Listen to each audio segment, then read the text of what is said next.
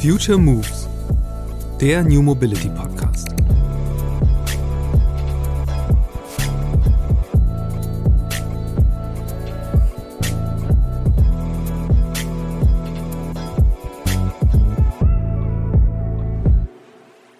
Gerade Kunden, die von öffentlichem Geld leben, sind natürlich auch vorsichtig. Und ähm, ich kann das auch nachvollziehen. Es ist die Frage, wer sich dann irgendwann mal traut, der Erste zu sein und ähm, wer ähm, die breite Schulter hat, dass er da sitzt und sich auch vielleicht erstmal äh, anhört, wie bescheuert das eigentlich alles ist.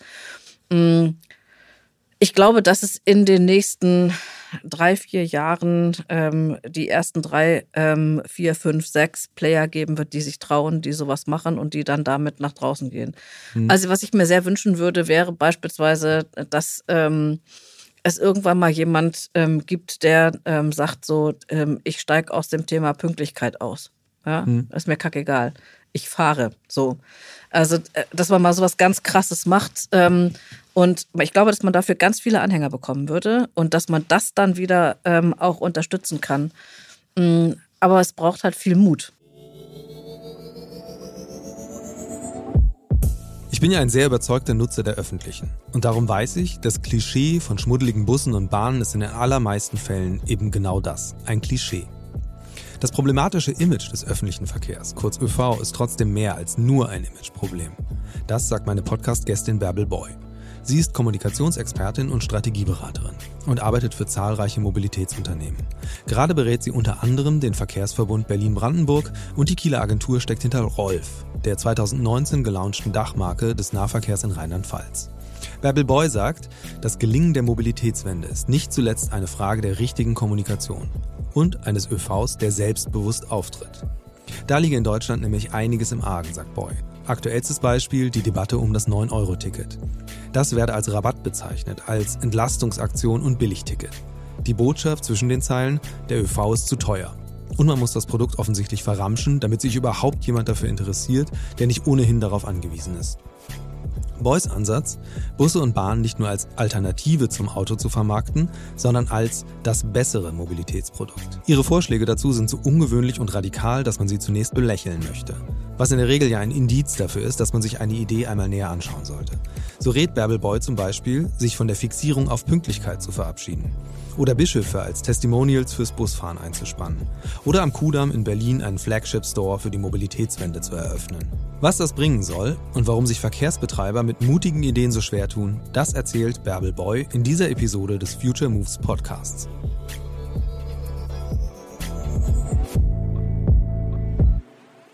Hallo Bärbel, schön, dass du bei mir im Podcast bist. Hallo Christian, ich freue mich auch. Ich steige direkt mal ein mit, einer aktuellen, mit einem aktuellen Thema. Äh, das 9-Euro-Ticket kommt und du hast da eine sehr entschiedene Meinung zu. Ähm, klär uns auf. Also erstmal ist es ein, es ist ein großes Zeichen pro ÖPNV und so könnte man es auch spielen.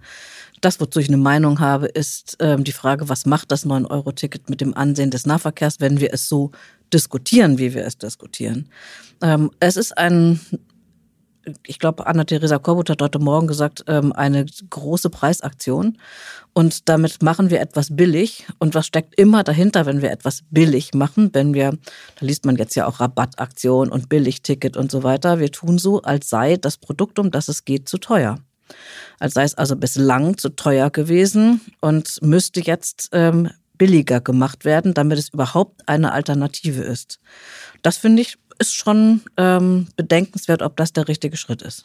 Was, was glaubst du, was werden die Konsequenzen sein? Also abgesehen davon, dass äh, jetzt irgendwie ganz Sylt Angst hat, äh, dass sie einen unruhigen Sommer haben, ähm, aber was wird das für das Image machen des Nahverkehrs? Wo ja eigentlich gehofft wird, dass man viele Leute jetzt in Berührung bringt mit eben öffentlichem Personennahverkehr und die das dann so toll finden, dass sie dann ein Vollpreis-Abo abschließen. Also ich bin ein totaler Verfechter ähm, des öffentlichen Nahverkehrs und deswegen hoffe ich, dass das noch nicht entschieden ist, ähm, was es für Folgen haben wird. Das kann natürlich darauf hinauslaufen, dass es eine einmalige Rabattaktion ist, die hinterher das schale Gefühl hinterlässt. Jetzt wird es wieder teurer und jetzt ist es ein viel zu teures Angebot und eigentlich kann, ist ÖPNV nur dann etwas, was sinnvoll ist, wenn man es total billig macht.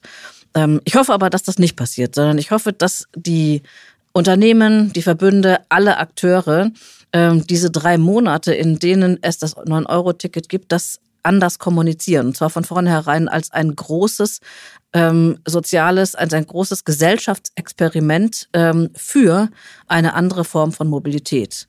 Und das ist nicht als eine reine Entlastungsaktion, so wie es aktuell erzählt wird, ähm, dargestellt wird, sondern dass wir es nutzen, um mal zu gucken, was passiert denn eigentlich, wenn wir einen anderen Zugang schaffen? Was passiert eigentlich, wenn der öffentliche Nahverkehr durch dieses Ticket auch viel stärker als eine Mobilitätsalternative in der Debatte ist?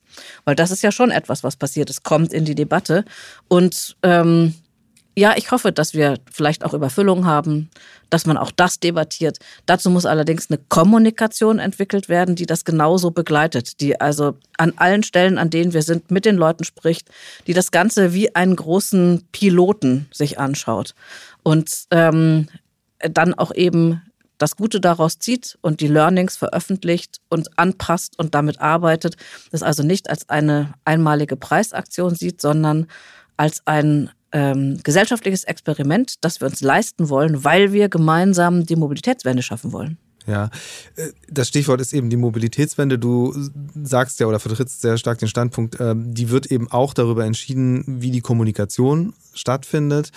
Und äh, sagst eben, die große Gefahr oder das, was wir gerade sehen, ist eigentlich, dass so die, die Fehler der Vergangenheit reproduziert werden und Narrative entstehen, die am Ende eigentlich genau das Gegenteilige bewirken.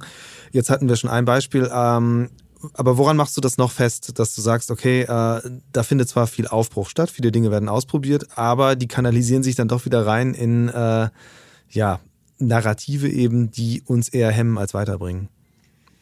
Na, fangen wir mal an, wofür ist das 9-Euro-Ticket entwickelt worden? Es ist als Entlastung entwickelt worden, ähm, äh, um die äh, Menschen, die sich den gestiegenen Spritpreis nicht mehr leisten können, ähm, äh, dazu ihnen eine Hilfe anzubieten. Also es ist ein bisschen positioniert worden wie Muckefuck. Das finde ich sehr schade, weil der öffentliche Nahverkehr ist aus meiner Sicht längst die bessere Alternative und nicht der Ersatz.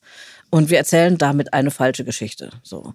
Es gibt eine Menge falsche Geschichten, die wir erzählen. Ähm, die erste falsche Geschichte ist immer die, dass wir den öffentlichen Nahverkehr in einen Vergleich zum ähm, Auto stellen und so tun, ähm, als müsste er sich dagegen beweisen. Also erst wenn er genauso ist, wie es ist, alleine mit dem Auto unterwegs zu sein, sei er gut. Aber ist das nicht, also die Logik dahinter ist ja so ein bisschen, wir wollen halt die Leute aus dem Auto abholen, also müssen wir sie im Grunde überzeugen, dass es nicht schlechter ist, äh, mit der Bahn oder mit dem Bus zu fahren.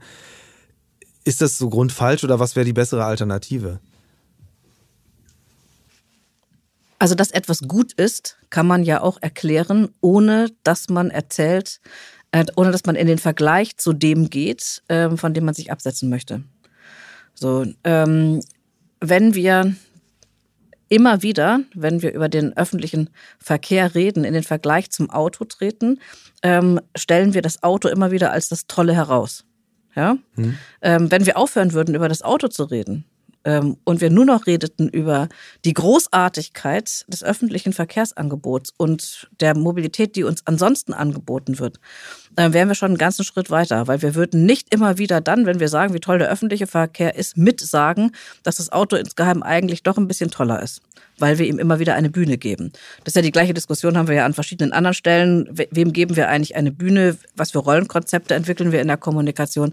Und eine Kommunikation, die denn die die Nutzung des öffentlichen Verkehrs und der anderen ähm, saubereren Mobilitätsalternativen als alleinige darstellt und das, den Vergleich gar nicht mehr antritt. Ich glaube, dass die deutlich äh, mehr wirken wird. Ja.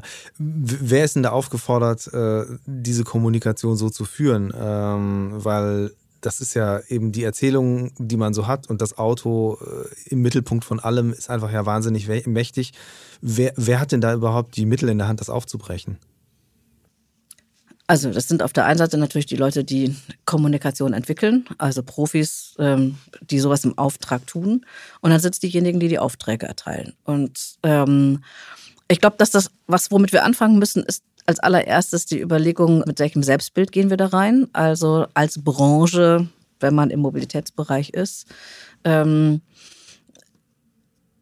was wollen wir denn eigentlich beauftragen? Und die große Angst, die immer wieder da ist, ist ja, dass man als Branche verliert. Gerade in der Corona-Zeit ist ein Narrativ entwickelt worden, fand ich unglaublich ähm, traurig, ähm, dass sich die gesamte öffentliche Nahverkehrsbranche positioniert hat als der Verlierer, hm. ja, ähm, weil die Fahrgäste nicht mehr mit dem öffentlichen Nahverkehr gefahren sind.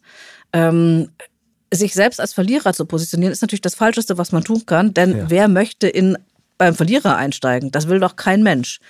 Ähm, das hätte man nicht machen müssen, weil niemand muss sich da hinstellen, muss die ganze Zeit darüber reden, wir brauchen mehr Fahrgäste, wir brauchen mehr Fahrgäste. Man kann auch einfach darüber reden, wir sind die Guten. Wir ähm, leisten die ganze Zeit das gleiche Angebot, egal ob ihr mit uns fahrt oder nicht mit uns fahrt.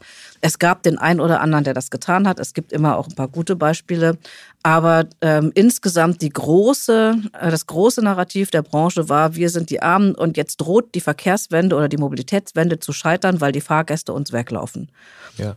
Das schlimmer kann man es nicht machen. Also niemand, der mit einem geilen neuen Produkt oder der mit einem Startup rausgeht, geht raus und sagt nach einem Jahr, ah, es ist alles so traurig und mir laufen die Kunden weg und ich glaube, ähm, ich bin eigentlich schon tot. Ja. Das wird keiner machen. So. Und wir wissen, dass der ÖPNV ein ganz, ganz wesentlicher Beitrag, also das ist ein, ein großer Teil, ich glaube 30 Prozent ähm, der Klimawende liegen im Bereich Mobilität. Und sich dann hinzustellen in so einer Pandemie und aus Selbstmitleid zu sagen, ich glaube, die Mobilitätswende scheitert, ähm, das ist äh, das ist fahrlässig und das ist einfach auch die falsche Strategie. Damit wird man nicht wieder attraktiv. Äh, woran liegt das? Also woher, woher kommt dieses mangelnde Selbstbewusstsein äh, bei ja Unternehmen, die ja eben auch nicht erst seit heute unglaublich relevant sind für gerade urbane Verkehrsströme? Ich glaube, das eine hat ein bisschen was, also wir reden jetzt ja hier im deutschen Bereich, es hat ein bisschen was auch mit ähm, Deutschland zu tun. Mm, wir Deutschen mögen ja gerne dann ähm, etwas vor uns hertragen, wenn wir komplett sichergestellt haben, dass wir auch wirklich der Primus in dieser Sache sind. Also wir treten nicht draußen und promoten schon mal was, bevor es eigentlich als Zukunft da ist. Das ist aber, wenn man sich mit Transformationskommunikation auskennt, also wenn man Change-Prozesse in Unternehmen, in Institutionen und sowas anguckt, ist es notwendig, die Vision, das, was das Kommende sein soll, als etwas schon ein bisschen Gegenwärtiges darzustellen. Also ähm, es ist noch nicht da, aber es hat doch schon begonnen. So. Ähm, die Amerikaner können das besser. Das ist eine ganz bestimmte Art der Kommunikation und sie ist notwendig, damit uns Transformation gelingt.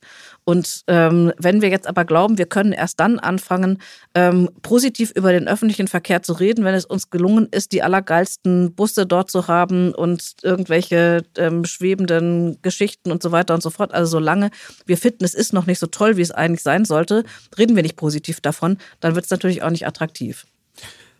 Du hast eben selbst gesagt, gibt es denn auch äh, jetzt andere Beispiele, wo du sagen würdest, jetzt äh, da sind halt, da sind Player, die haben das richtig gut verstanden, sei es Verkehrsverbünde, sei es ähm, andere Anbieter. Gibt es da jemanden, den du herausheben kannst? Also so, ich denke jetzt zum Beispiel an die BVG äh, in Berlin, die es ja wirklich geschafft hat, äh, schon irgendwie Popkultur zu werden, so in dieser Stadt. Die hat auf jeden Fall ähm, schon eine ganze Menge damit erreicht und gemacht. Ähm, ich bin mir nicht ganz sicher, ob ich es ähm, also ich glaube, da könnte jetzt demnächst ein nächster Schritt erfolgen, weil die spielen ja sehr mit diesem ähm, schmuddelig, aber ähm, sexy mhm. ähm, oder auch schmuddelig, weil sexy. Das funktioniert in Berlin. Wir haben ähm, in Bayern mit einem ähnlichen ähm, Ansatz in Fokusgruppen getestet.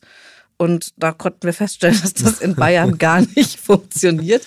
Also das würde dort nicht ankommen.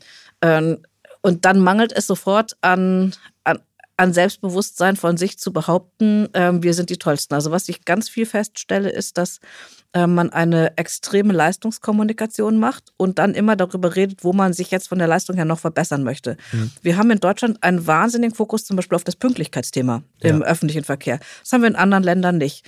Und ähm, da frage ich mich immer, warum reden wir denn über diesen kleinen ähm, Leistungsmangel, den natürlich ein öffentlicher Nahverkehr hat, weil er darauf warten muss, dass ganz viele gleichzeitig einsteigen, was ich beim Auto natürlich nicht muss, weil da steigt ja nur einer oder zwei ja. ein. Und dass das manchmal Verzögerungen verursacht. Und wenn wir das jetzt anders machen, wir würden stärker die Nutzenkommunikation in den Vordergrund stellen oder sogar in eine Art Community-Kommunikation gehen, so wie es der BVG gemacht hat. Also stärker über den Nutzen reden und nicht über die Leistung und dann natürlich auch nicht über meinen Leistungsmangel reden, sondern über ähm, ganz viel von den dem Nutzen erzählen, dann kommen wir ähm, in die richtige Richtung. Nein, es gibt noch nicht viele, die das tun. Ich kann deswegen aus Deutschland ähm, wenige gute Beispiele bringen. Also es gibt immer mal das eine oder andere, das möchte ich aber gar nicht so in den Mittelpunkt stellen.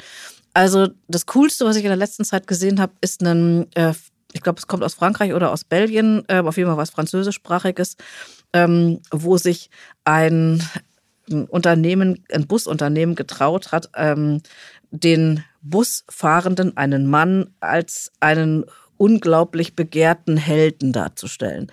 Also es war ein bisschen überzogen, aber ähm, was es ausgedrückt hat, ist, mh, hm, wir vergleichen uns gar nicht, sondern ähm, derjenige, der sein ganzes Leben mit öffentlichem Verkehr gestaltet, seine Mobilität damit gestaltet, ist der begehrteste und der coolste und der beste und der tollste. Also einfach ja. mal emotional das vermittelt. Das fand ich ähm, sehr spannend. Müsste man aber testen, ob die Deutschen das akzeptieren würden. ähm, ja, interessant ist ja auch äh, tatsächlich ähm, dieser ganze Aspekt des Images. Du hast es ja vorhin selbst gesagt, das ist also der Nahverkehr äh, äh, hat ja sowieso immer schon auch wenn, wenn er jetzt irgendwie als teuer dargestellt wird, ist es ja trotzdem immer die Lösung für die Leute, die halt kein Auto sich leisten können, jetzt nicht mehr leisten können, so in Anführungsstrichen. Wie wichtig wäre es, den Nahverkehr auch entsprechend ja, aufzuwerten als, als, als Verkehrsmittel, was jetzt einfach wirklich den, den Komfort angeht. Das ist ja auch ein Thema, das immer viel diskutiert wird.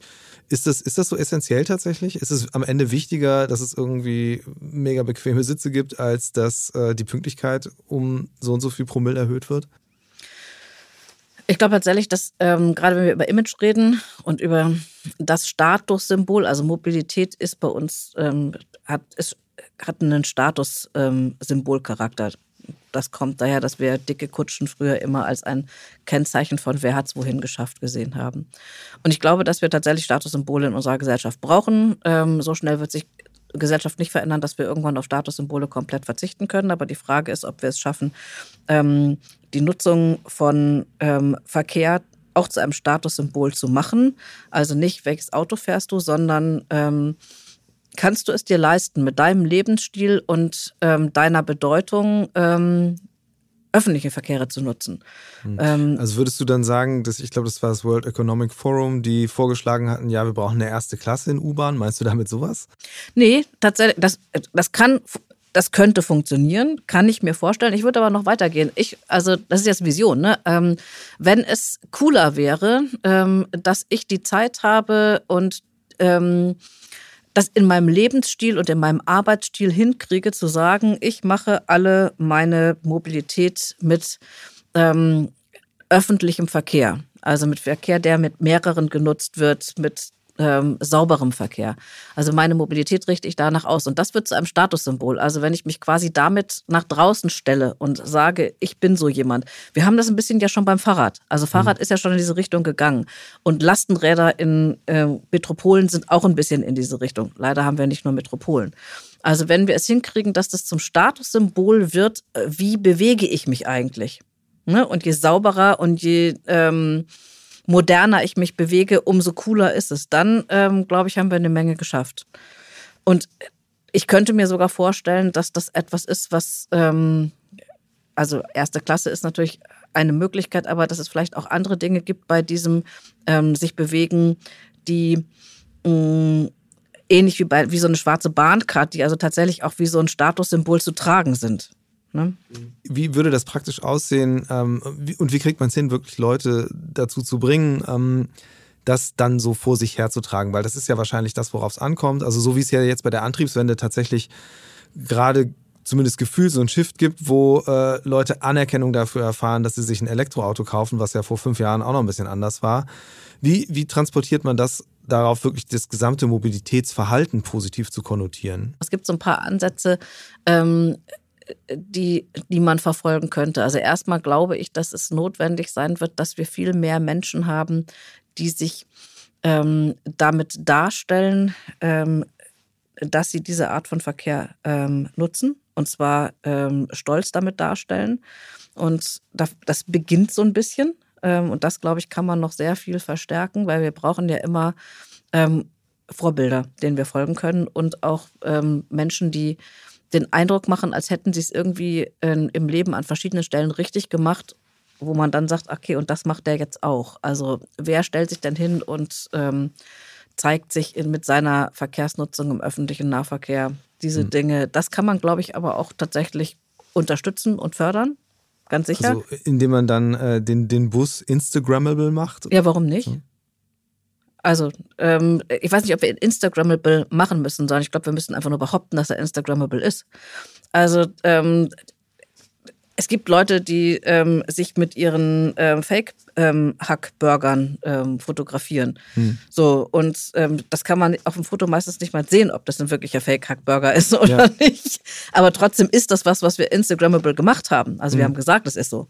So, warum sollte das nicht mit dem Bus auch funktionieren? Wir bräuchten nur ein paar Leute, die damit anfangen. Ja. So. Wer fängt denn damit an? Also fängt damit dann am Ende die Generation an, die einfach äh, den größten Leidensdruck hat durch den Klimawandel, also sprich die, die Jüngeren oder brauchst du eigentlich eher schon die, die existierenden Multiplikatoren, die wirklich zeigen, ich verändere mich hier gerade, um damit eine Vorbildfunktion zu übernehmen?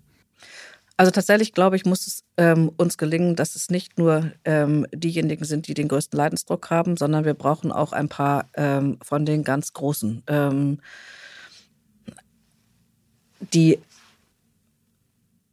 bei denen man es nicht gewöhnt ist, dass sie solche neuen Narrative anstoßen. Mhm. Also ich glaube, wenn äh, Papst Franziskus ähm, hat ja so ein bisschen ähm, mit seiner Bewegung ähm, in Rom was angestoßen, weil er sich nicht mehr von den Kutschen durch die Gegend hat fahren lassen. Zumindest okay. war das am Anfang so. Ja.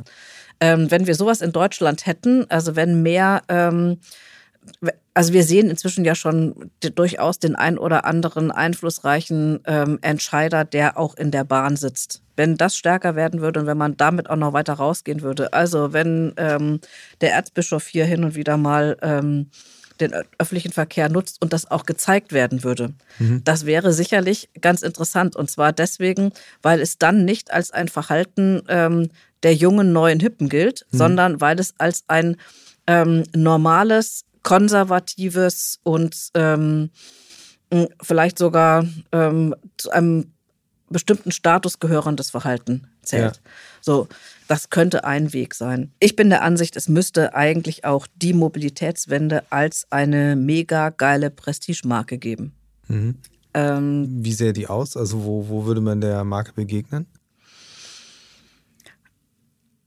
Also aus meiner Sicht, wenn du mich jetzt so fragst, bin ich der Ansicht, auf dem Kudamm oder auf der Friedrichstraße müsste es mindestens schon mal einen Flagship-Store der Mobilitätswende geben.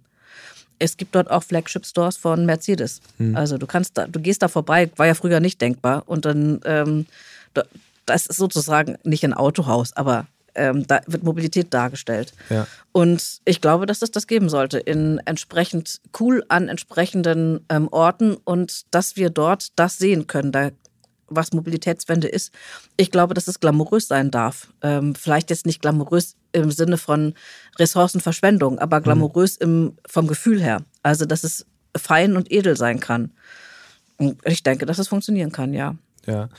Und ähm jetzt hast du es selbst gesagt, ein wichtiger Faktor ist, dass es eben diese, diese, diese Konzepte eine gewisse Attraktivität entwickeln, sei es eben jetzt darüber, dass sie glamourös sind oder dass sie halt irgendwie, dass es gerade schick ist, äh, das zu machen. Es gibt ja durchaus Beispiele, wo das gelingt. Also wenn ich mir jetzt die E-Scooter-Anbieter angucke oder auch äh, als in Berlin damals so die ersten Coop-Roller und Emmy-Roller gestartet sind, da wurden soziale Medien schon sehr geflutet und das waren ja dann eben nicht unbedingt die Leute, die jetzt unbedingt verdächtig waren, öffentlich verfügbare äh, Verkehrsmittel zu benutzen, die aber ja da irgendwie äh, den Anbietern ist es ja geschafft, äh, die haben es ja geschafft, ein ja ihr Produkt so sexy zu machen, so attraktiv zu machen, äh, die Nutzung ähm, ja so so so angenehm zu gestalten, den gesamten Prozess, dass die eben sehr schnell äh, sich eine große Zielgruppe, große Sichtbarkeit auch erarbeitet haben.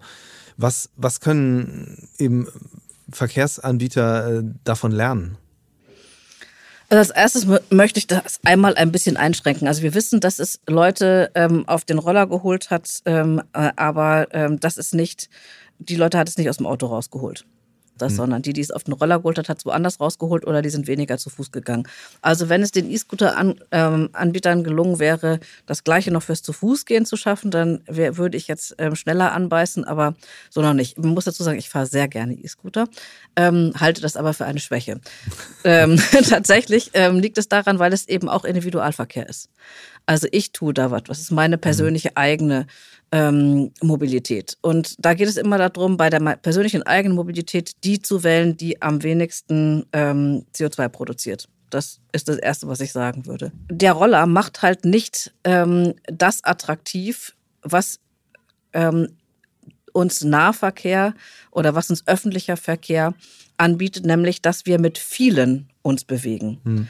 Das heißt also, wenn wir uns bewegen wollen, wir gemeinsam uns bewegen, sodass weniger ähm, CO2 ähm, bei der gleichen Form von, also bei der gleichen Bewegungsmenge rauskommt. Ja. Und ähm, das Problem daran ist, dass die Leute nicht so gerne in der Masse untergehen wollen, dass man sich damit, man kann sich nicht abgrenzen und so weiter und so fort. Also, also und ein Roller bietet einem an, ich bin cool. Ja? Hm. Ähm, öffentlichen Nahverkehr muss es aber gelingen, dass man selber cool ist, wenn man bereit ist, sich ähm, in die Gemeinschaft zu stellen. Ja, also wir gemeinsam sind cool. Das Coole an diesen E-Scootern war, sie waren neu, sie waren schnell, sie waren anders und man hatte sie noch nicht gesehen. Und das ist aber etwas, was natürlich einem Bus ähm, nicht so schnell gelingen kann, weil es gibt schon unfassbar lange und so weiter. Das Neue müssen, glaube ich, wir sein, die sagen, es ist neu, dass ich das mache. Hm. Also am Ende eben doch wieder sehr stark vom Individuum abhängige Entscheidung, äh, ob sie halt den Weg der Mobilitätswende mitgehen oder nicht. So verstehe ich dich. Da hast du mich jetzt erwischt, weil ich eigentlich der Ansicht bin, dass es nicht in Ordnung ist, die Verantwortung für die Klimawende und die Mobilitätswende auf den Einzelnen zu verschieben. Hm, aber natürlich hängt, kommt am Ende kommt es dabei raus, dass es für uns auch bedeutet, dass wir etwas anders machen, wenn Klar, wir, ja. wenn du mir die Frage stellst, wie kriegen wir es hin, dass sie das benutzen. Mhm. Trotzdem kann man natürlich auch andere Entscheidungen an anderen Stellen treffen, mit denen man das nicht abwälzt. Also es ist auch die Frage, wie teuer ähm, ist etwas. Es ist die Frage, ähm, kann ich überhaupt noch mich in einen bestimmten Bereich hineinbewegen? Also kann ich in die Stadt mit dem Auto oder kann ich nicht mhm. in die Stadt mit dem Auto? Ähm, gibt es so viel Angebot ähm, im öffentlichen Nahverkehr, dass ich eigentlich gar nicht drum herum komme, das zu nutzen? Also ich glaube, es ist verkürzt zu sagen, es ist nur die Entscheidung des Einzelnen. Da sind schon viele Entscheidungen, die zusammenkommen. Aber am Ende, ja, wäre es schon auch ganz schön, wenn der Einzelne dann bereit wäre, das zu nutzen. Ein großes Thema ist ja gerade äh, dieser ganze Bereich Privilegien des Autos oder des Individualverkehrs. Ist das Auto einfach so wichtig, dass der öffentliche Verkehr sich abstrampeln kann, wie er will? Ähm, oder würdest du jetzt auch tatsächlich sagen, sobald der öffentliche Verkehr einfach mal wirklich das Selbstbewusstsein entwickelt, dass jetzt einfach ein, ein Autohersteller gerade aus dem Stand, äh, aus dem Ärmel schütteln kann, wenn es darum geht, äh, die Antriebswende voranzutreiben, das würde auch schon reichen? Also ich glaube tatsächlich, dass ähm, mit dem Selbstbewusstsein des öffentlichen Verkehrs es anfängt, ähm, weil äh, das ist, wäre auf einmal ein völlig neuer Move. Und es ist etwas, ein, ein positives Verhalten und nicht ein, ähm, wir schaffen jetzt Privilegien des Autos ab. Ich bin aber trotzdem der Ansicht, dass zu einem solchen selbstbewussten Verhalten natürlich auch die Frage ähm, gehört, wer bezahlt eigentlich die Flächen, die für was zur Verfügung gestellt werden? Wie viel Fläche soll eigentlich wer kriegen? Und also ich habe das heute mit meinem Sohn diskutiert, der ist 16, ähm, der gesagt hat, na, das ist der ähm, öffentliche Nahverkehr wäre ja auch ganz schön teuer. Der hat drei Jahre, ist in, in Brüssel drei Jahre mit einem Schülerticket für quasi Umme gefahren und vergleicht das jetzt. Mhm. Und dann habe ich gesagt, na ja, aber du rechnest halt auch nicht ein, was das am Ende kostet, was ihr als Generation dafür bezahlen werdet, ähm, dass ähm, die anderen Auto gefahren sind. Da haben wir nur die Kosten verlagert nach hinten. So. Ja. Ähm, und solche Privilegien aufzuzeigen und ähm, sie vielleicht auch einfach äh, an bestimmten Stellen per Gesetz abzuschaffen, finde ich schon richtig, ja. Ja, was, was wären jetzt ganz konkret Maßnahmen, äh, wo du sagen würdest, äh, das würde jetzt einfach dem dem öffentlichen Verkehr schon massiv helfen. Also ich verstehe es richtig, äh, die, die Bus- und Bahnanbieter sollten jetzt nicht irgendwie darauf pochen, dass die Dinge geschehen, weil, es das wieder in, weil sie das wieder in so, ein, so eine Verlierer- oder Bittsteller-Ecke mhm. drückt. Aber jetzt mal einfach ganz sachlich betrachtet, was wären denn so die wichtigsten Maßnahmen? Also ich bin dafür ehrlich gesagt nicht die Richtige, die das sagen kann. Da gibt es tolle äh, Gutachten, die Leute geschrieben haben, ähm, aktuell beim VDV liegen zwei solche Gutachten vor, die sehr stark ähm, erstmal darauf eingehen, was ähm, für eine Angebotsoffensive geschaffen werden muss und was wir an besserer Infrastruktur brauchen. Also tatsächlich in dem Moment, wo ähm, sich alle Welt entscheiden würde, wir nutzen jetzt mal überall ganz viel mehr den öffentlichen Verkehr, würde der öffentliche Verkehr das nicht können. Sehen wir jetzt an mhm. der Diskussion ums 9-Euro-Ticket. Und da Schritte zu gehen und Qualität zu verbessern, indem man in, in Geld, Geld in Infrastruktur investiert, das finde ich ist schon dran. Das das haben wir jahrelang fürs Auto gemacht und das könnte man jetzt umgekehrterweise deutlich mehr für auch den öffentlichen Verkehr machen.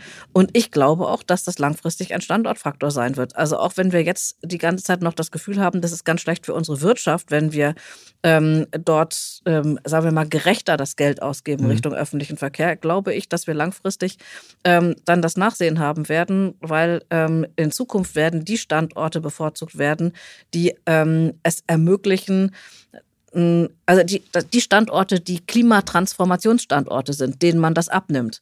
Das ist heute noch nicht so, ja. aber so lange wird es nicht mehr dauern, dass das so kommt. Und wir sehen jetzt schon, dass es einen Wettbewerb ähm, der Städte darum gibt, ähm, wer als besonders klimafreundlich, welche Stadt als besonders klimafreundlich wahrgenommen wird. Und ähm, aus meiner Sicht ist es ein Wirtschaftsfaktor und ein Standortfaktor als Region als Stadt, als Land und dann eben auch als, also auch als Deutschland ein ähm, solcher Standort zu sein. Ja, ja, ist ja tatsächlich, also zumindest innerhalb der ganzen Mobilitätsbubble begegnen einem ja immer dieselben vier, fünf Städte, so die als die, die großen Flagship-Projekte der Mobilitätswende sozusagen gehandelt werden langsam dringt das, glaube ich, auch nach außen, weil Menschen, also gerade, was weiß ich, Beispiel Paris, Menschen erleben ja dann im Zusammenhang von touristischen Besuchen auch, dass so eine Stadt sich anders anfühlt. Oder Barcelona ist ja auch äh, mit den Superblocks eine ganz andere Erfahrung von urbanem Raum, wenn man da ist. Tatsächlich ist auf der anderen Seite aber die Herausforderung, um jetzt mal wieder auf das Thema Kommunikation oder Vermittlung von Mobilitätswende zurückzukommen, dann nochmal viel größer, weil man es dann ja auf einmal mit Anwohnern zu tun hat, äh, deren Umwelt man verändert. Das ist jetzt vielleicht in dem Moment, wo man sagt, wir machen jetzt aus diesen vier Straßenzügen hier eine Fußgängerzone, noch halbwegs okay, weil man schnell eine Mehrheit dafür findet, äh, aber auch da schon Gegner hat. Aber wir erleben das ja gerade massiv, sei es jetzt bei den Pop-up-Radwegen gewesen während der Pandemie, ähm, wo es irre Diskussionen gab und wo man merkt, äh, dass da ja äh, auf einmal die Opposition viel stärker betont werden als eigentlich so eine Erzählung, komm, wir machen das miteinander. Wir müssen jetzt irgendwie hier den Raum neu und gerechter verteilen, damit uns die Mobilitätswende gelingt. Es ist ja stattdessen wieder ein Abwehrkampf äh, und ja, eben ein, ein, ein Aushandeln, das ja an allen Stellen mit Verlust und Benachteiligung irgendwie konnotiert wirkt.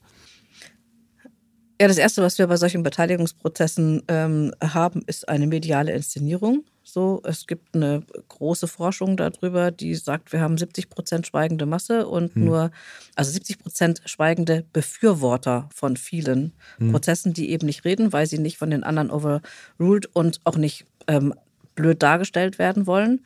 Ähm, und die mediale Inszenierung passiert nur zwischen den Lauten und gibt den Gegnern das gleiche Gewicht wie den wenigen Befürwortern, die sich trauen, laut aufzutreten. Das ist das Erste. Mhm. Ähm, das Zweite in diesen Beteiligungsprozessen ist, dass ähm, sie extra so angelegt werden durch die mediale Inszenierung, dass wir eine Spaltung herstellen. Also, dass die einen, die sagen, ich finde das aber nicht so gut, sofort in diesen gegnerischen Teil reingeschoben werden und radikalisiert werden und genauso dann die, das heißt, wir kommen am Ende raus als eine Gesellschaft von Guten und Bösen.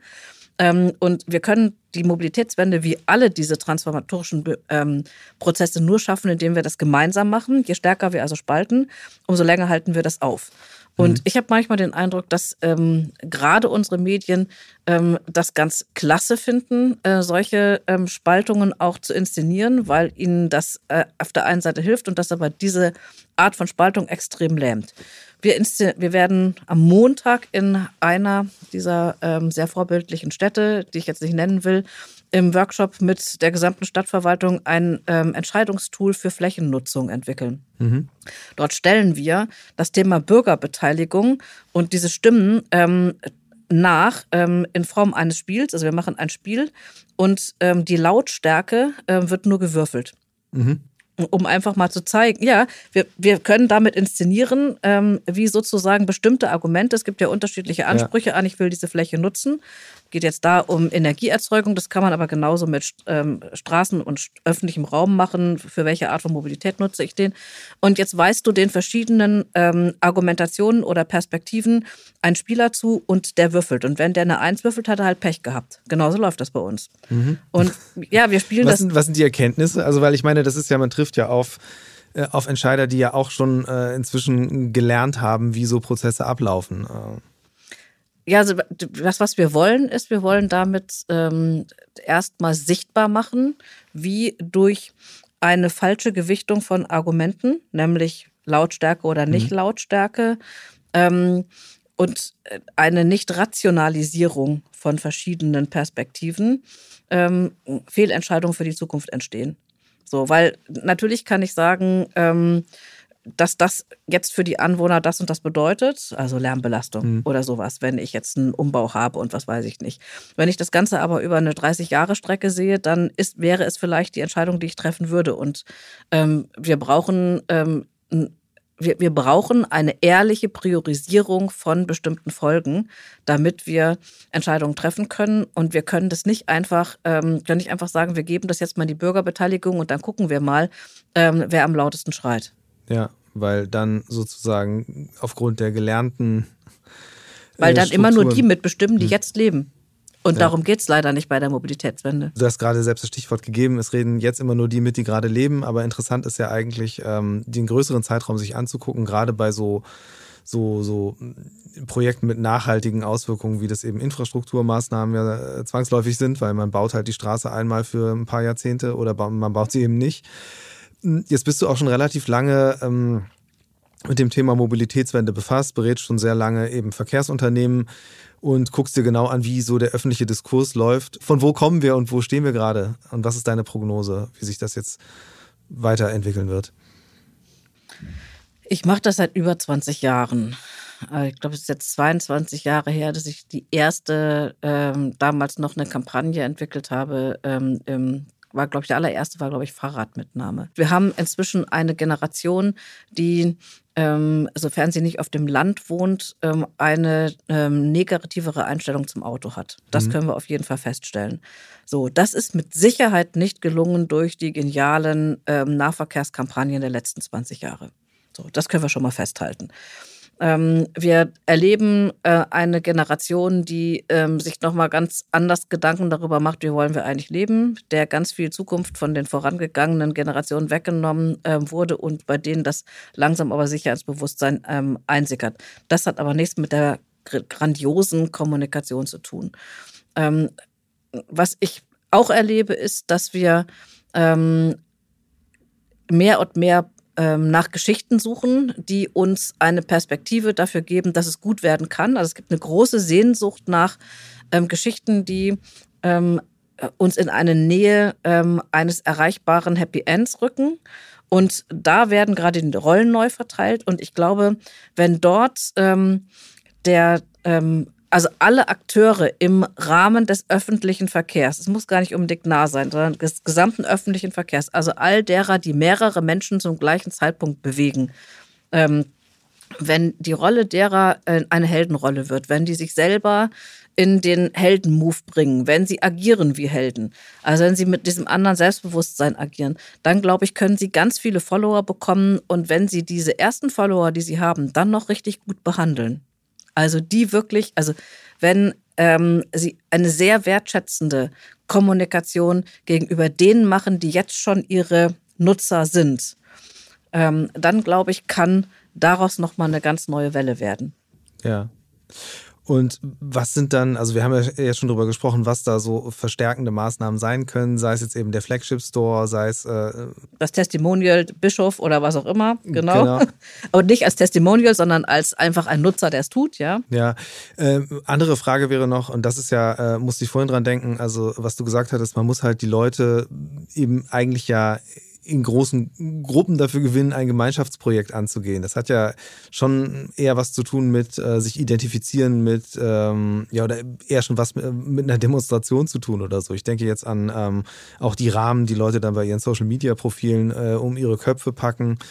Ähm, Gibt es da auch Beispiele, Ansätze äh, in diese Richtung? Also wie man wirklich es hinkriegt, eine, eine, eine Bewegung zu formen? Weil ich denke auch daran, das sind halt auch genauso die Sachen, die jetzt, äh, ich hatte den Gründer von Dance, also diesem E-Bike-Abo, ähm, äh, im Podcast äh, und bei denen geht es auch stark darum, dass sie wirklich sagen, so wir wollen eine Community äh, gründen. Also wir wollen den, den, den, den Beweggrund Mobilitätswende. Ich will mich damit identifizieren. Äh, ich will mich da zu einem Zugpferd machen, sozusagen von dieser, dieser Veränderung, dieser Transformation, die stattfindet. Die wollen die Leute gezielt über dieses Narrativ auch ansprechen. Und das machen ja, und die Scooterhersteller machen das ja genauso. Ähm, siehst, du, siehst du auch im Bereich des öffentlichen Verkehrs äh, schon Ansätze, die wirklich in die Richtung gehen? Nein. Und ich bin auch nicht sicher, ob das so einfach, wie es äh, bei einem E-Scooter funktioniert, funktionieren kann. Wir haben tatsächlich mal ähm, darüber nachgedacht, ob man äh, so etwas, ähm,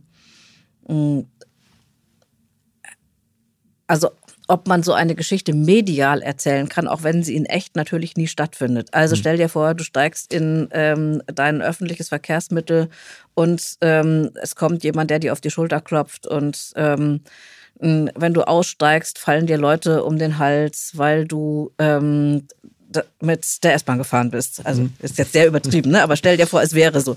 Und wenn du solche Geschichten zeigen würdest, also wenn wir das deutlich machen, dass hier Menschen einen wahnsinnigen Beitrag leisten ähm, und mh, wenn wir äh, das mehr auszeichnen würden, ähm, das, das kannst du natürlich, wenn du es als Geschichte erzählst, übertrieben erzählen. Ich glaube, man könnte eine solche Erzählung entwickeln. Ähm, tatsächlich haben wir es angeboten ähm, und wir haben es bis jetzt nicht verkauft bekommen, muss okay. ich auch dazu sagen. Also, Mit welchen Argumenten oder Gegenargumenten? Das war denen zu groß. Also ähm, tatsächlich es ist immer so, dass ähm, gerade Kunden, die von öffentlichem Geld leben, sind natürlich auch vorsichtig. Und ähm, ich kann das auch nachvollziehen. Es ist die Frage, wer sich dann irgendwann mal traut, der Erste zu sein und ähm, wer ähm, die breite Schulter hat, dass er da sitzt und sich auch vielleicht erstmal äh, anhört, wie bescheuert das eigentlich alles ist. Mhm. Ich glaube, dass es in den nächsten drei, vier Jahren ähm, die ersten drei, ähm, vier, fünf, sechs Player geben wird, die sich trauen, die sowas machen und die dann damit nach draußen gehen. Mhm. Also was ich mir sehr wünschen würde, wäre beispielsweise, dass ähm, es irgendwann mal jemand ähm, gibt, der ähm, sagt so, ähm, ich steige aus dem Thema Pünktlichkeit aus. Ja, mhm. ist mir kackegal. Ich fahre so. Also, äh, dass man mal sowas ganz Krasses macht. Ähm, und ich glaube, dass man dafür ganz viele Anhänger bekommen würde und dass man das dann wieder ähm, auch unterstützen kann. Mm, aber es braucht halt viel Mut. Was wäre, wenn jetzt mal ein Startup kommen würde und sagen würde, so, hier, wir machen jetzt mal hier schlüsselfertig ein neues Mobilitätskonzept für deine Stadt. Und äh, das nicht irgendwie nur an eine Ecke, wir stellen da ein paar Roller hin, sondern wir sagen, wir würden, wenn wir, wenn wir das jetzt so gestalten könnten, wie wir wollten, würden wir dir das Ganze so aufbauen, so miteinander vernetzen. Bitteschön. Wäre das ein Ansatz, der auch besser funktionieren könnte? Es gibt ja tatsächlich ähm, stadtplanerisch das ein oder andere Projekt. Ähm, ich weiß, dass aus Berlin dass es das teilweise gibt, ähm, wo ja. jetzt Siedlungen neu geplant werden mit anderen mhm. Mobilitätskonzepten und wo man rangeht und von vornherein sagt, wie müssten wir das eigentlich planen, damit wir hier kein Auto brauchen. Mhm. Und tatsächlich ähm, merken dort die ganzen ähm, die Berater, kennen solche Berater, erstmal, dass die Menschen absolut überrascht sind davon, was für Gedanken man dann haben muss. Ähm, also es ist einfach überhaupt nicht in den Köpfen. Und wenn es dann kommt, dann ähm, sieht man auch, dass wenn man es von Grund auf anders denkt, natürlich auch ähm, andere Sachen rauskommen und die auch toll sind. Mhm. Ja, weil die ähm, auf der anderen Seite ja ganz, ganz viele Vorteile mit sich bringen. Nämlich da ist auf einmal, wenn man den Raum nicht, wenn man keinen Raum hat für ähm, Autos, sondern man hat halt ähm, es anders mobil geplant, ja. ähm, dass man Fläche gewinnt für viele schöne Sachen. Ähm, also ich glaube schon, dass wenn man das von vornherein anders planen würde und man nicht diese ganzen also wir nicht unsere alte Welt so sehr im Kopf hätten bei dem, was wir planen und deswegen immer wieder alte Welt reproduzieren, dass man dann auch schneller neue Welt hätte. Es ist ja die Frage, welchen Wert setze ich nach oben?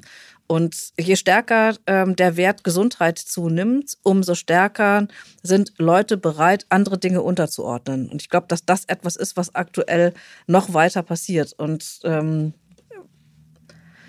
aber es ist müßig, ne? Es wird nie so kommen, dass ähm, Hamburg jemandem ähm, sagt, mach mir mal ein äh, schlüsselfertiges Mobilitätskonzept, weil wir haben ja immer die Notwendigkeit, mit vorhandenen Strukturen zu arbeiten. Ja. Wobei die Frage wäre, ob ja nicht da eigentlich eher dann so in, in, in kleineren Städten äh, das wahre Potenzial liegt, mal zu zeigen, wie man Mobilitätswende auch denken kann, oder? Ja, also wir haben äh, gerade ähm, einer Stadt vorgeschlagen, in diesem ganzen Klimawendebereich ähm, eventuell ein Konzept zu entwickeln, ähm, womit sie sich in einer Form von Stadtwetten gegen andere Städte positioniert. Mhm. Also Wetten, äh, Städte einlädt, in bestimmten klimarelevanten Fragen gegeneinander zu wetten, wer von uns schafft es am schnellsten, also daraus einen spaßigen Wettbewerb ja. zu machen und dort auch solche Themen aufzugreifen. Und ich glaube, dass kleinere Städte da durchaus Möglichkeit hätten, das einfach mal zu zeigen.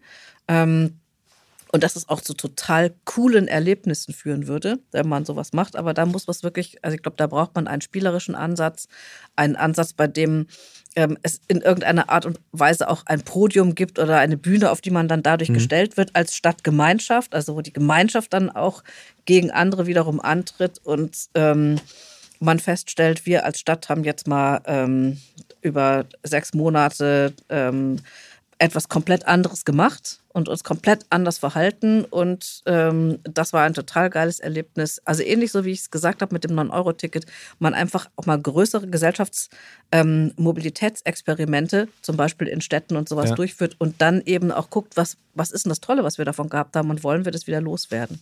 Ja.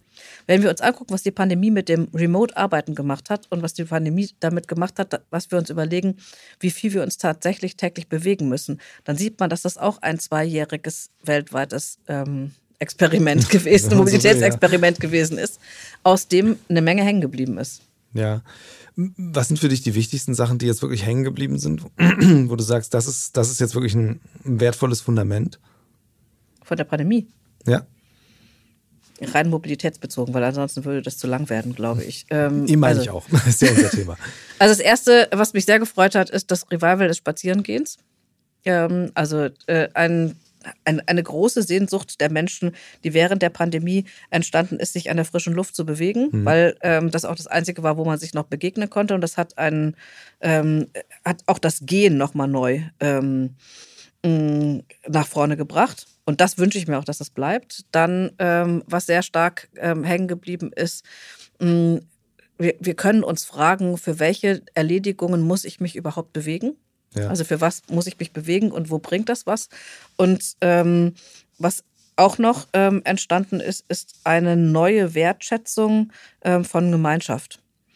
Mhm. Und auch ein neues Bewusstsein dafür, wie stark wir Gemeinschaft sind und wie wichtig es uns ist, Gemeinschaft zu sein. Und das, glaube ich, könnte auch eine große Auswirkung darauf haben, ähm, dass ähm, die Krux des öffentlichen Verkehrs, die ich eben genannt habe, wir fahren halt mit mehreren, also wir heben uns nicht mehr hervor. Es ist ja. nicht Individualverkehr, sondern es ist eben Massenverkehr, dass das vielleicht sogar nochmal eine ähm, neue Aufladung bekommen hat, weil es doch irgendwie ganz schön ist festzustellen, dass wir Menschen Gemeinschaftswesen sind und uns miteinander als ein solches auch erleben können. Also die Vereinsamung hat ja auch zu einer neuen Sehnsucht nach Gemeinschaft geführt. Dann würde ich gerne zu einer Rubrik kommen und zwar das ist der Mix der Woche, wo ich mit meinen GästInnen mhm. darüber rede, wie sie selbst sich im Alltag fortbewegen.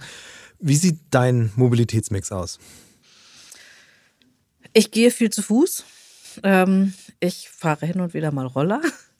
Ich habe eine schwarze Bahncard, also ich bewege mich im Wesentlichen auf größeren Strecken mit der Bahn. Und ähm, seit ich zurück aus Brüssel in Deutschland bin, das ist seit letzten September, äh, früher bin ich mit dem Taxi zum Bahnhof gefahren, mhm. fahre mhm. ich auch nicht mehr mit dem Taxi zum Bahnhof, sondern ich versuche tatsächlich durchgehend öffentliche Verkehrsmittel mhm. zu nutzen.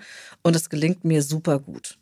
So, jetzt muss man allerdings auch dazu sagen, ich habe ähm, inzwischen ja ähm, drei Söhne, die relativ groß sind. Äh, ich hab, besitze einen VW-Bus, also stimmt, ich besitze den nicht, ist mein Dienstwagen, den ich hin und wieder einsetze. Ich habe mich aber beim Dienstwagen auch extra für etwas entschieden, frei schon sehr, sehr lange, ähm, womit man viele Leute transportieren ja. kann, sodass man immer die Möglichkeit hat, noch andere mitzunehmen und es eben nicht nur für ähm, wenige Leute ist. Für mich käme ein Sportwagen oder sowas niemals in Betracht. Ja ähm, ist in Kiel, glaube ich, auch obligatorisch, dass man einen Bulli hat, oder? Ähm. Es gibt viele, ja, tatsächlich. ähm, ja, aber ich habe jetzt auch festgestellt, also ich habe eine ganze Reihe auch von, also Geschäftsführer von ähm, großen Unternehmen, mit denen ich ähm, arbeite, die auch alle einen Bulli haben. Also mhm. die haben sich, also wir nehmen dann schon den netteren Bulli. aber, aber ja, Bulli ist irgendwie auch cool. Man sitzt auch schön weit oben. Also ich finde, es ist auch eine tolle Position, auf der man sitzt. Ja. Mhm. Nein, aber tatsächlich ist mein Mobilitätsmix ähm, äh, sehr stark darauf ausgerichtet, ein ähm, sauberer Mobilitätsmix zu sein. Ja.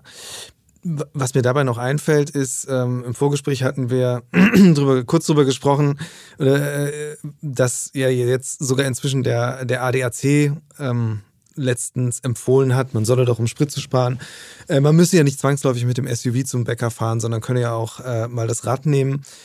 Wo ich mich frage, wie viel Selbstironie steckt da drin. Ähm, aber was glaubst du, wie lange können sich überhaupt diese, diese, ja, die Lobbys oder überhaupt Menschen, die ähm, jetzt nicht sich direkt für die Mobilitätswende einsetzen, sondern auf anderen Feldern unterwegs sind, wie lange können die sich überhaupt noch leisten, ähm, einfach zu sagen, nee, es muss auch anders gehen. Also unser auf individueller Fortbewegung basierendes Mobilitätskonzept, das müssen wir irgendwie retten. Es fangen ja alle an, umzudenken. Ähm, also wir haben schon vor ein paar Jahren auch eine Anfrage von einer großen Automarke gehabt, ähm, darüber nachzudenken, wie man das verändern kann. Also alle sehen diese äh, Bedürftigkeit, aber da die auch alle viele Arbeitsplätze sichern, ähm, glaube ich, dass wir eine Verlangsamung haben, weil man zu viel Angst hat, was macht das mit unserer Wirtschaft. Ähm, glaube, wenn ähm, wir uns mehr trauen würden, würde unsere Wirtschaft automatisch andere Felder entwickeln, in denen man arbeiten könnte. Aber das ist natürlich ähm, aus einer komplett ähm, elitären Position gesagt, also in einer mhm. privilegierten Position, äh, Position gesagt. Das kann ich so nicht stehen lassen. Ähm, trotzdem glaube ich, dass es nicht lange dauern wird. Ähm, also es, da passieren jetzt noch ein paar Katastrophen ähm, die Generation, die danach wächst, ist da nicht mehr so verzeihend. Ähm, also viele Jahre haben wir nicht mehr, in denen ähm, man das rechtfertigen kann, so weiterzumachen wie bisher.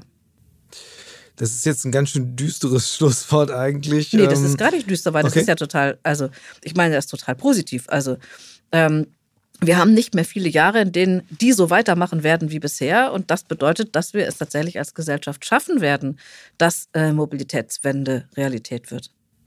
Okay, das heißt, wir sind gerade, äh, wir durchschreiten gerade das Tal, aber das, die Sehnsucht nach dem Happy End, äh, die wird sich der Mensch nicht nehmen lassen und irgendwann auch alles tun, da wirklich noch hinzukommen. Ich nehme ein anderes Bild. Ähm, wir haben ja immer diese äh, Verteilung und es gibt dann die Innovatoren oder die Trendsetter und irgendwann kommen die frühen Mitläufer und dann später ziehen hm. wir die späten Mitläufer mit. Und ich glaube, dass wir gerade dabei sind, ähm, eine äh, größere Menge an frühen Mitläufern zu bewegen. Und das gilt auch ähm, das gilt auch für Industrie. Also ich glaube, dass wir tatsächlich nicht mehr so lange brauchen, ähm, bis wir eine signifikante große Menge haben, die ähm, hinterhergeht. Dann hören wir doch mit dem Schlusswort auf, das den positiven Ausblick gibt. Ich danke dir ganz herzlich für das Gespräch und für, die, für deine Sichtweise auf Mobilitätswende und Kommunikation und ja, die To-Dos von angefangen von den Betreibern des öffentlichen Nahverkehrs bis hin zur Industrie sich auch eben nicht nur durch Taten zu engagieren, sondern auch durch, ja, durch Worte und Erzählungen. Ja. Future Moves, ein Podcast von OMR und Hamburg Messe und Kongress.